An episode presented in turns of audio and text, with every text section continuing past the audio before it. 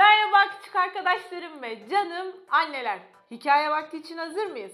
Herkes pijamalarını giydi mi? Hepinizin sağlıklı, keyifli ve mutlu bir hafta geçirdiğini umut ederek annelerim çaylarını, kahvelerini alsınlar. Küçük arkadaşlarım yataklarına uzanıp sessiz moda geçip ışıklarını hafifçe kıssınlar. Hikayemiz başlasın. Hikayemizin adı İyi kalpli küçük tavşan. Çok tatlı, ponçik bir tavşanımız var.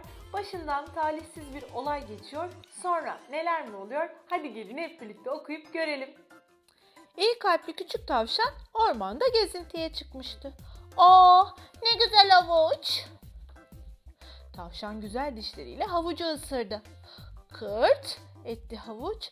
Aman diye bağırdı tavşan. Kıh kıh kıh kıh diye güldü kurt ellerini avuşturarak. Kötü kalpli büyük kurt iyi kalpli küçük tavşanı sırtlayıp fabrikasının yolunu tuttu. Haydi iş başına dedi kurt. Çalışmayandan ya tavşan ezmesi olur ya da tavşan yahni. Fabrika karın tokluğuna günde 3-5 posta çalışan tavşanlarla doluydu. Tavşanlar kötü kalpli kurt için tavşan kapanı yapıyorlardı. Kurt da bu kapanları civardaki kurtlara daha fazla tavşan yakalamaları için satıyordu.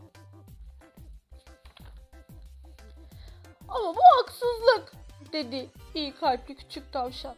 Hayat böyle, başka çare yok dedi diğerleri. O zaman iyi kalpli küçük tavşan çalışmaya koyuldu. Bütün gün çalıştı. Akşam olunca yorgunluktan doğruca yatağının yolunu tuttu. İyi kalpli küçük tavşan rüyasında yaşadığı güzel ormanı gördü. Ne güzel kokuyordu toprak, çimenler. Bir gece diğer tavşan arkadaşlarını topladı ve onlara planını açıkladı. Sana yardım edemeyiz dedi tavşanlar. Kurt çok acımasız. Kaçarsak hepimizi yer. Ne mutlu ki iyi kalpli küçük tavşan her şeyi önceden düşünmüştü. Ertesi sabah iyi kalpli küçük tavşan çalışmayı reddetti.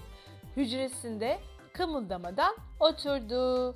Kurdun gözleri kocaman olmuştu.